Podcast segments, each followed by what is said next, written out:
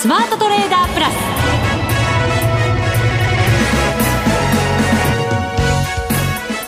全国のリスナーの皆さんこんにちは。内田まさです。この時間はザ・スマートトレーダープラスをお送りしていきます。この方をご紹介しましょう。国際テクニカルアナリスト福永博之さんです。こんにちは。よろしくお願いします。よろしくお願いします、はい、さて日経平均株価4日続伸となりました。しかも4日連続で年初来高値更新です。はいそしてトピックスも3日、あじゃない、えー、2日連続で、はい、えー、年初来高値更新。そうですね。はい。3日続伸で2日連続の年初来高値更新。はい。ちょっとややこしいですけど、はい。えー、まあ、いずれにしましても、日経平均もトピックスも揃い踏みで、はい。えー、年初来高値を更新しているということでですね、まあ、あの、一時期 NT 倍率の拡大だとか、あの、まあ、これ NT 倍率っていうのは、あの、日経平均株価をトピックスで割った値ですね。はい。で、これが、あの、数字が大きくなると、えー、まあ、日経平均株価が、まあ、先行して上昇していて、で、トピックスが遅れていると出遅れているっていう形にはなるわけなんですが、ただこれあの、どんどん広がっていくというものではなく、広がりすぎると、まあ、修正が起こるというね、うん、その場合にはやっぱり日経平均株価の方が、まあ、過去の経験則で見ると、ちょっとこう、値下がりするという。はい。はい、まあ、それで修正が、あの、行われるっていうことが多かったんですけど、まあ、直近は、あの、この上昇もですね、今お話したように、日経平均株価だけではなくて、トピックスも、まあ、なんとかついていっていると。はい、はい、なので、まあ、その差が拡大するわけではなく、まあ、ついていってるので、はいええ、いい感じの調整がなされてるってことなんですかね、まあ、そう、ね,、ですね。であとはそのトピックスの上昇率があの今後、まあ、決算発表が、まあ、行われますというか、まあ、あのいっぱい増えてくるわけですけど、はい。まあ、そこであのトピックスの方の上昇率が日経平均の上昇率を上回るような形になりますと今あの内田さんから話があったようにですねまあ、調整というとちょっと語弊があるかもしれませんが、NT 倍率の乖離は、まあ、拡大はですね、えー、まあ、止まって、逆にあの、縮まると。はい。ですから、そうなると、あの、先ほどお話していたような日経平均株価が、こう、大幅安になるとか、下落するとかっていうところはちょっと回避できるかなっていうところですよね。はい。はい、日経平均が下げることで調整するんではなくて、はい、トピックスも強くなっていくことで、いい感じの動きになっていく。いい感じ。言葉としてはいい感じ。本当にね。これまで、あの、はい、先物の買い戻しだっていうような言われ方がしてきましたけれど、ちょっとじゃあ状況は変わってきたっていう感じなんですかね？そうですね。まあ今日もですね、とはいえ2兆円には確か届いてないんですよね。えっ、とですね。はい。1兆9309億円。そうです。惜しい。惜しい。ということで、まあ、ちょっと買い戻しじゃなさそうだけど、新規でお金がたくさん入ってるっていうわけでもなさそう。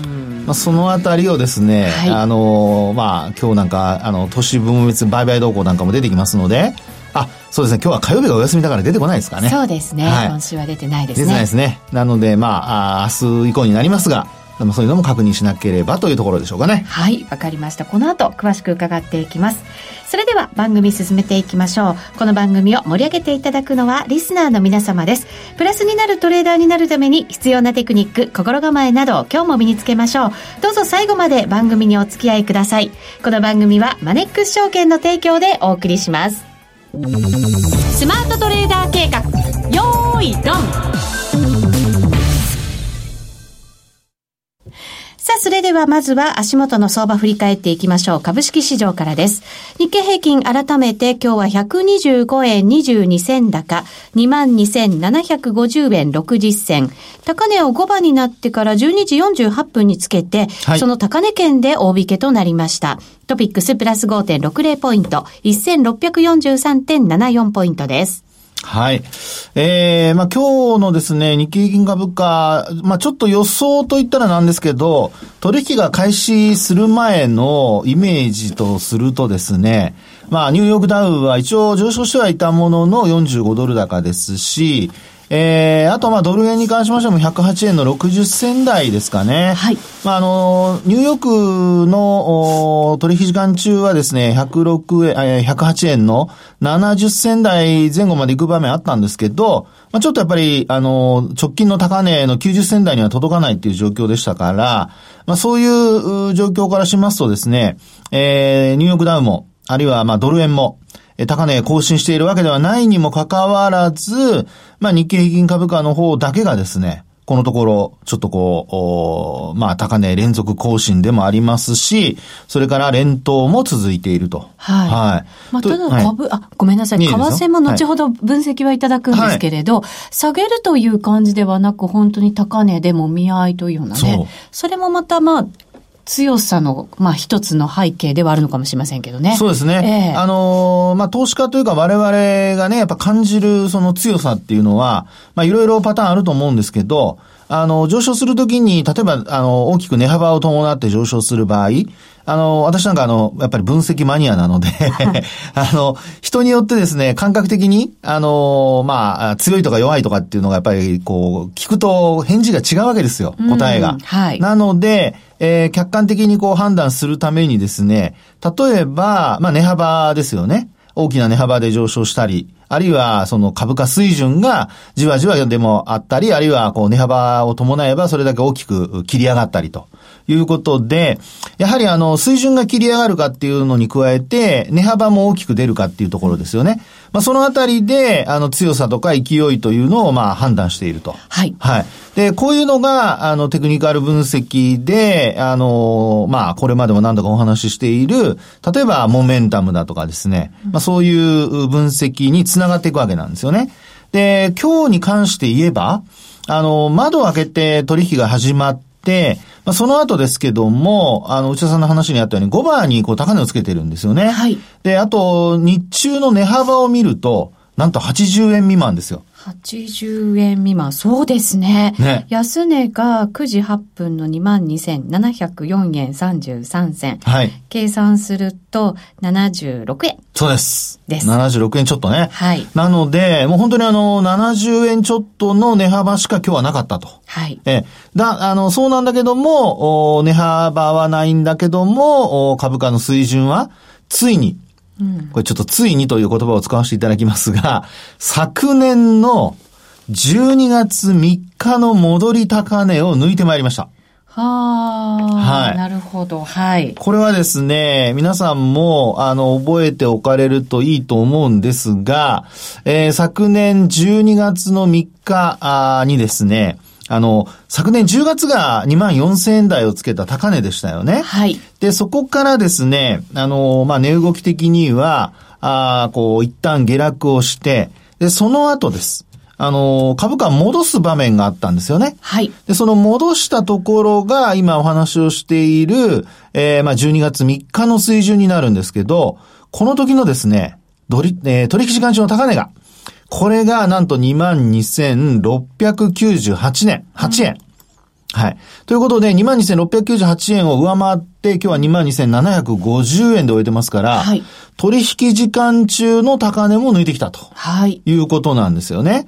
で、そうやって見ていきますと、もうあと節としては、えー、今、先ほどお話したような、昨年の10月の、あの、高値までですね、えー、節がないと。はい。いうことになってくるわけなんですよね。そうすると、じゃあその高値を次は目指して。はい。ということになるわけですね。そうですね。で、その、まあ、高値なんですけど、あの、まあ、あもう一つごめんなさい。実は高値が、あの、戻りの高値が一つだけもう一個ありあってですね。どこだ？はい。これは10月なんですけど、10月、はい。10月、これ、これも昨年ですね。昨年の10月の17日に、22,959円という、まあ、あ取引時間中の高値。はい。それから終値ベースで見ると、841円ですかね。えー、12銭という、まあ、終値ベースの高値があるというところなんですよね。はい。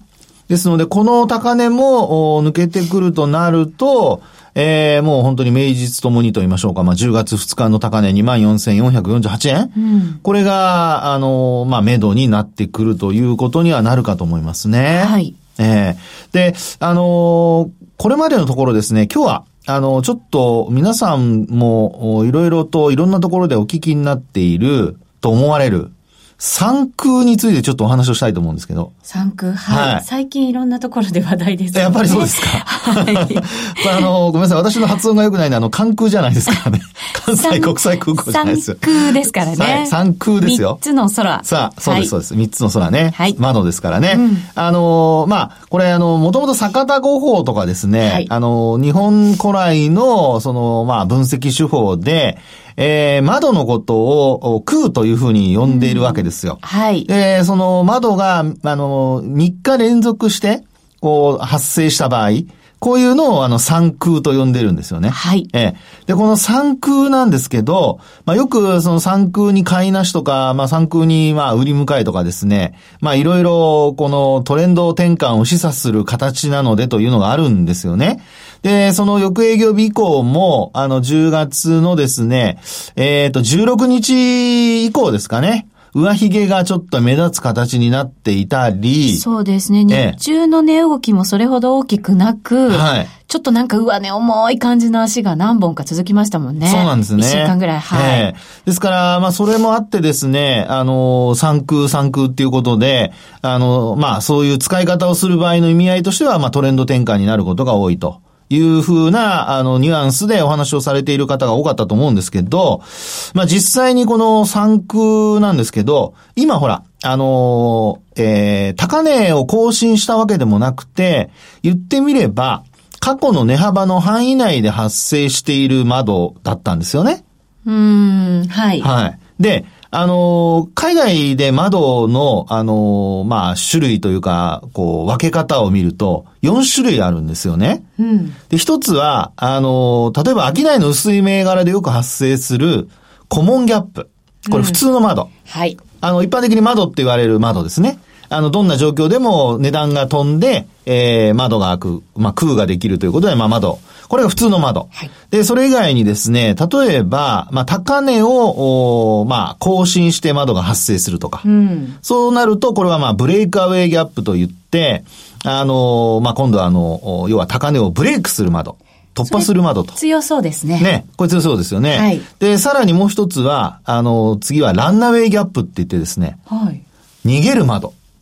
要するに、一区、まあ一つ窓が開いて、二つ目、まあこれが例えばブレイクアウェイギャップだとすると、三つ目になったり、あるいは一つ目でブレイクアウェイギャップができると、あの、二つ目が逃げる窓になる、ランナーウェイギャップになったり。はい。で、あと三つ目。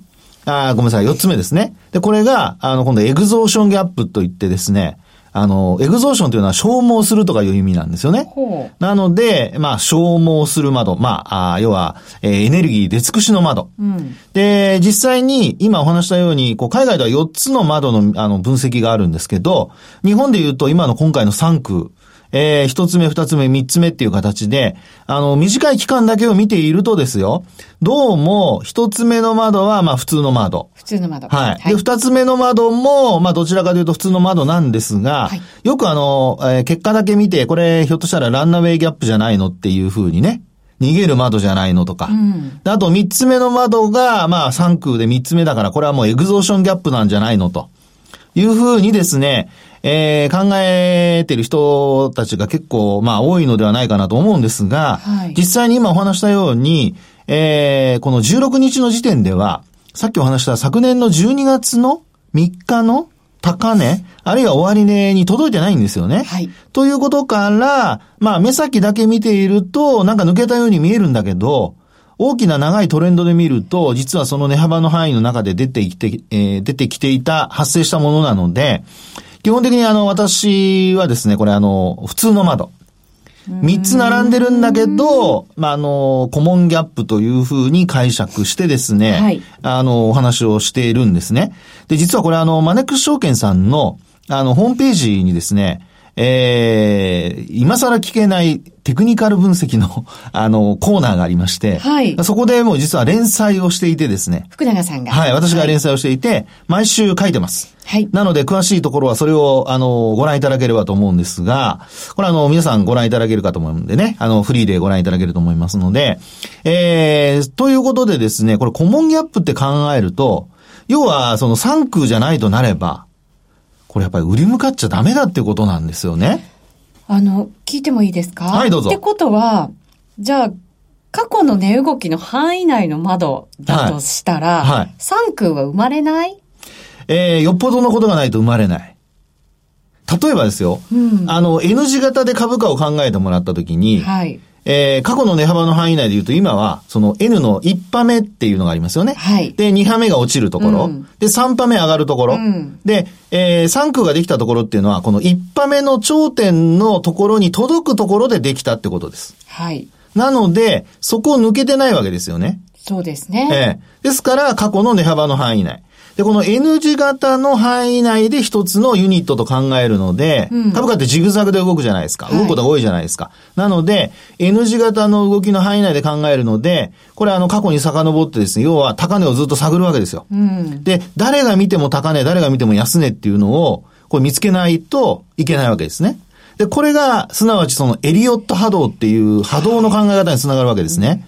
ですから、あの、本当にあの、まあ、本当冷やしだけ見てですね、これいつもお話しますけども、長い方のチャートから本来見ないといけないのに、冷やしだけ見て、で、直近ちょっと上がった下がったっていうことをですね、見ながら、窓っていうのを考えてしまうと、えー、今お話しているように、これ例えば、あの、今回売り向かった人は、もう今日は完全にあのえ えー、もう踏まされてるわけですよね。で、なおかつ、あの、3空って3つ窓が開いてるんだけど、これコモンギャップなので、3空という形にはなってないんですよね。まあ、3空といえば3空ですけども、要はそのエグゾーションギャップっていうのはもう消耗するようなギャップになってないわけですよ。トレンドが変わるような。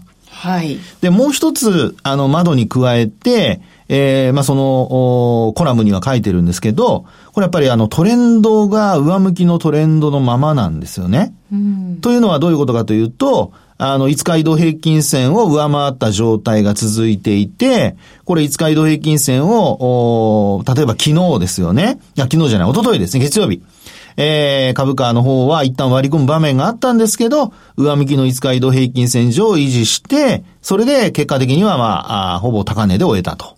で、今日に繋がっているということになってしまっているので、えー、トレンドが上向きの時には、その、トレンド転換になれば別なんですけど、えー、トレンド転換にならないようなケースでは、やっぱりこの窓、さっきお話しした過去の値幅の範囲内で、えー、窓が開いているということと、それから、あ上昇トレンドが続いているということを考えると、これは、まあ、3空売り迎えというような、あるいは買いなしというようなパターンではないですよっていうことなんですよね。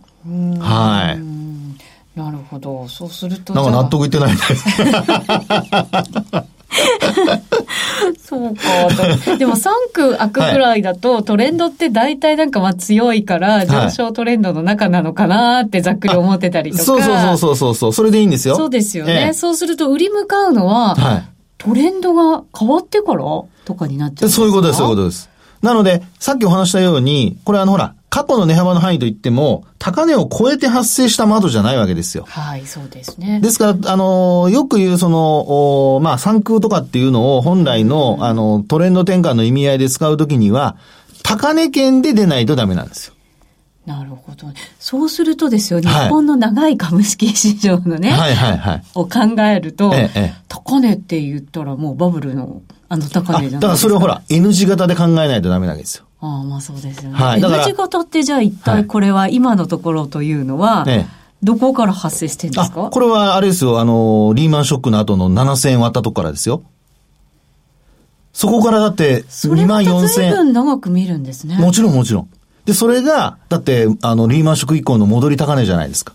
あと、平成の高値じゃないですか。あるいは、令和になってからの高値を今、こう、更新してるわけでしょ令和とかになるとすごい短くなりますよね。ちょっといろいろ出てきちゃって、またちょっと混乱してるんですけど、すいません。なんか、なんか黙らされてるっていう、なんかちょっとよくわかんなくなってきちゃいました。いやいやいや、あの、昭和からずっと見ていてですよ。ね、昭和の高値は38,900いくらですね。915円かな。はい、で、あとあの、平成の高値が24,000円台。はい。ね。で、こういうふうに考えると、うん、その長い歴史で見ると、今度安値は、今度は平成になってからの7000割れですよ。で、終値ベースで見ると7000円台。うん、というふうにですね、本当はもう月足の長いこういうタームで見ないと、わからないんですよってことなんです。そうなんですね。そんなに長く見なくっちゃいけないいやいやいや だって内田さん。まあね、高値取ってくればいいわけですよ。もちろん。取ってくれば、またそこで出る3区は、新たなね、本当の3区になるわけです、まあ、内田さん20年ぐらいしか生きてないかもしれないですけどね。私はあの、もうあの50年以上生きてますんで、1988年、9年なんて社会人でしたからね。なるほどね。ということなんですよ。ほど。簡単にはなかなかできないんだぞと。ですから窓の、その、本来の意味合いあの、さっきお話した4つの種類。これも私はあの、海外の方が、あの、細かく分析されてると思うんですよね。はい。なので、あの、よく窓の話をするときにこれを引き合いに出して、あの、解説させていただくんですけど、今お話したような分類がちゃんとできるようにならないと、単純に窓が3つ開いたから3空だとか、はい。っていう、あの、短絡的なね、発想は、ちょっと私は、試験だったら落とします。すいません、余計なこと言いました。落第した感じですね、気分はね。ごめんなさい、ちょっと長くなりましたが。わかりました。以上、スマートトレーダー計画、用意ドンでした。日本株投資をお楽しみの皆様。今注目のアメリカへ投資してみませんか？米国株に興味はあるけれど、なんだか難しそうだなと思っている方。実はそうではありません。米国株は1株から購入可能。株価は100米ドル以下のものもあり、1万円程度の投資で、あなたもアメリカ企業の株主になれます。少ない金額から投資でき、始めやすいのが米国株の特徴なんです。多くの企業では、配当は3ヶ月ごとに支払われるので、配当金をもらえる楽しみもあります。日本でもサービス展開するアメリカ企業は多く、日本人にも身近になっていることで、米国株投資を始める方が増えています。マネックス証券の米国株取引手数料は税抜き0.45%で最低取引手数料は無料。買い付け時の為替手数料も来年1月7日まで無料です。特定口座にも対応しており、3000銘柄以上の取扱銘柄をスマートフォンアプリでも取引が可能です。さらにマネックス証券では取引手数料を最大3万円までキャッシュバックする米国株取引デビュー応援を実施中。マネックス証券なら取引手数料実質0円で米国株投資を始められます。米国株ならマネックス証券。今すぐマネックス証券米国株で検索。米国株式及び米国 ETF、リート、予託証券、受益証券発行信託の受益証券などの売買では、株価などの価格の変動、外国為替相場の変動など、または発行者などの信用状況の悪化などにより、元本損失が生じることがあります。お取引の際は必ず、契約締結前交付書面を十分にお読みください。マネックス証券株式会社、金融商品取引業者、関東財務局長、金賞第165号。ザ・スマートトレーダープラス。今週のハイライ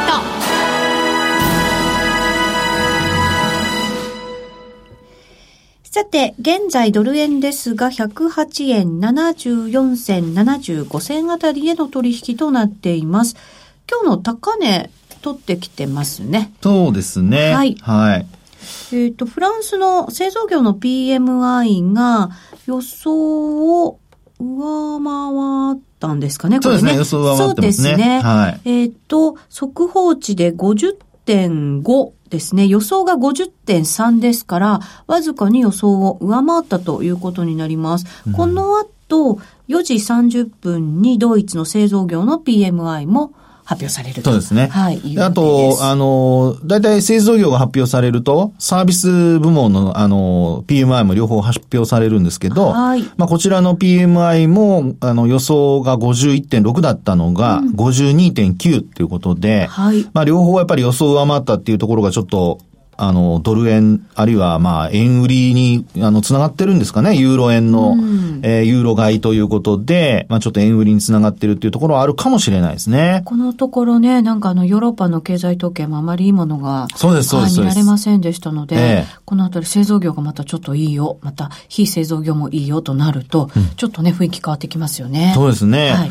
で、まあ、そうした中で、まあ、ちょうどね、あの、今晩、えー、ECB の理事会が開催されるということで。ドラギさん最後そうです、そうです。ですね、もう、あの、今月で退任ですからね。えー、まあ、あの、日経の記事なんか見ますと、道半ばでの退任とかですね。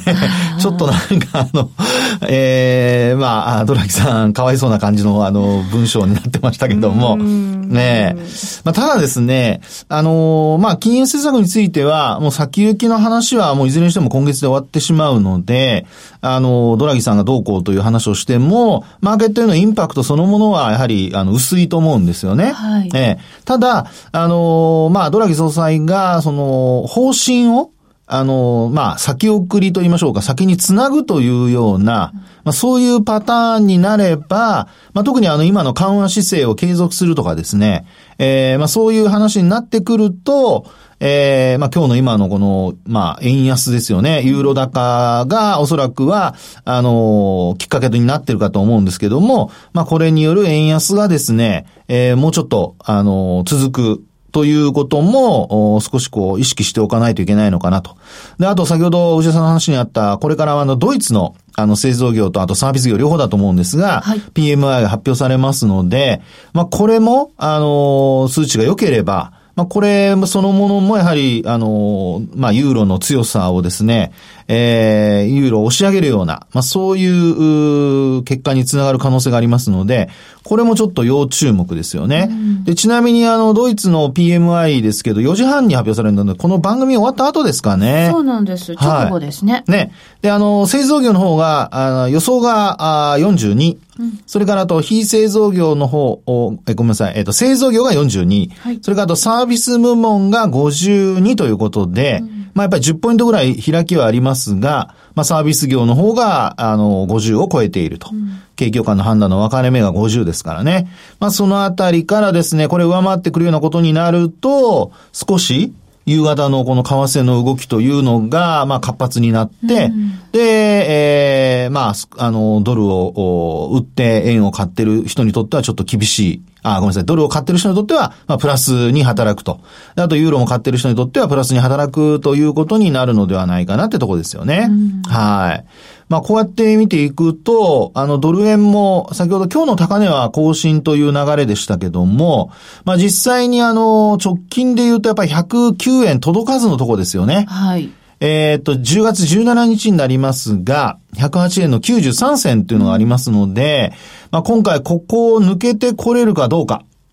で、まあ、今週すぐにというわけではないでしょうけども、まあ、ECB の、まあ、金融政策の発表後、ドラギ総裁の会見の後、えー、あるいはまあ、ドイツの PMI の発表の後、まあ、あユーロが強くなったり、あるいはドルが強くなったりということで、円が弱くなるようですと、ちょっとね、あの、期待も高まってくるのかなっていうところだと思いますね、円安期待がね。はい。なので、結構そういう意味で言うと、あの、まあ、意外だかと言ったらちょっと大げさかもしれませんが、あの、意外とユーロ、あるいは、あの、ドルが、こう、頑張って、で、えー、まあ、円がちょっと弱含んでいると。そうなるとやっぱり、先ほどの話じゃないですけど、日経平均も、そうですよね、ええ、全体的にこの世界で金融マーケットの中でリスクオン相場にそうです、そうです。もう入ってきている。ね、可能性というかね、えー、どんどんその遅れて、あの、まあ、まだまだまだまだって言ってる人がね、後々追いかけてくるってことになりますので、はい、まあ、いわゆる株価としては、やっぱり、あるいはドル円としても、先行きちょっと強含むということも、えー、頭に入れとかないといけないのかなってとこでしょうかね。かりました。はい。なかなかここまで来るとね、ついていくのってちょっと勇気がいりますけど。そうそう。そうなんですよ、ね。本当皆さん勇気と、あと、あの、無謀とは違いますんでね。はい。気をつけたいと思います。はい、それでは皆さん、また来週。また来週この番組はマネックス証券の提供でお送りしました。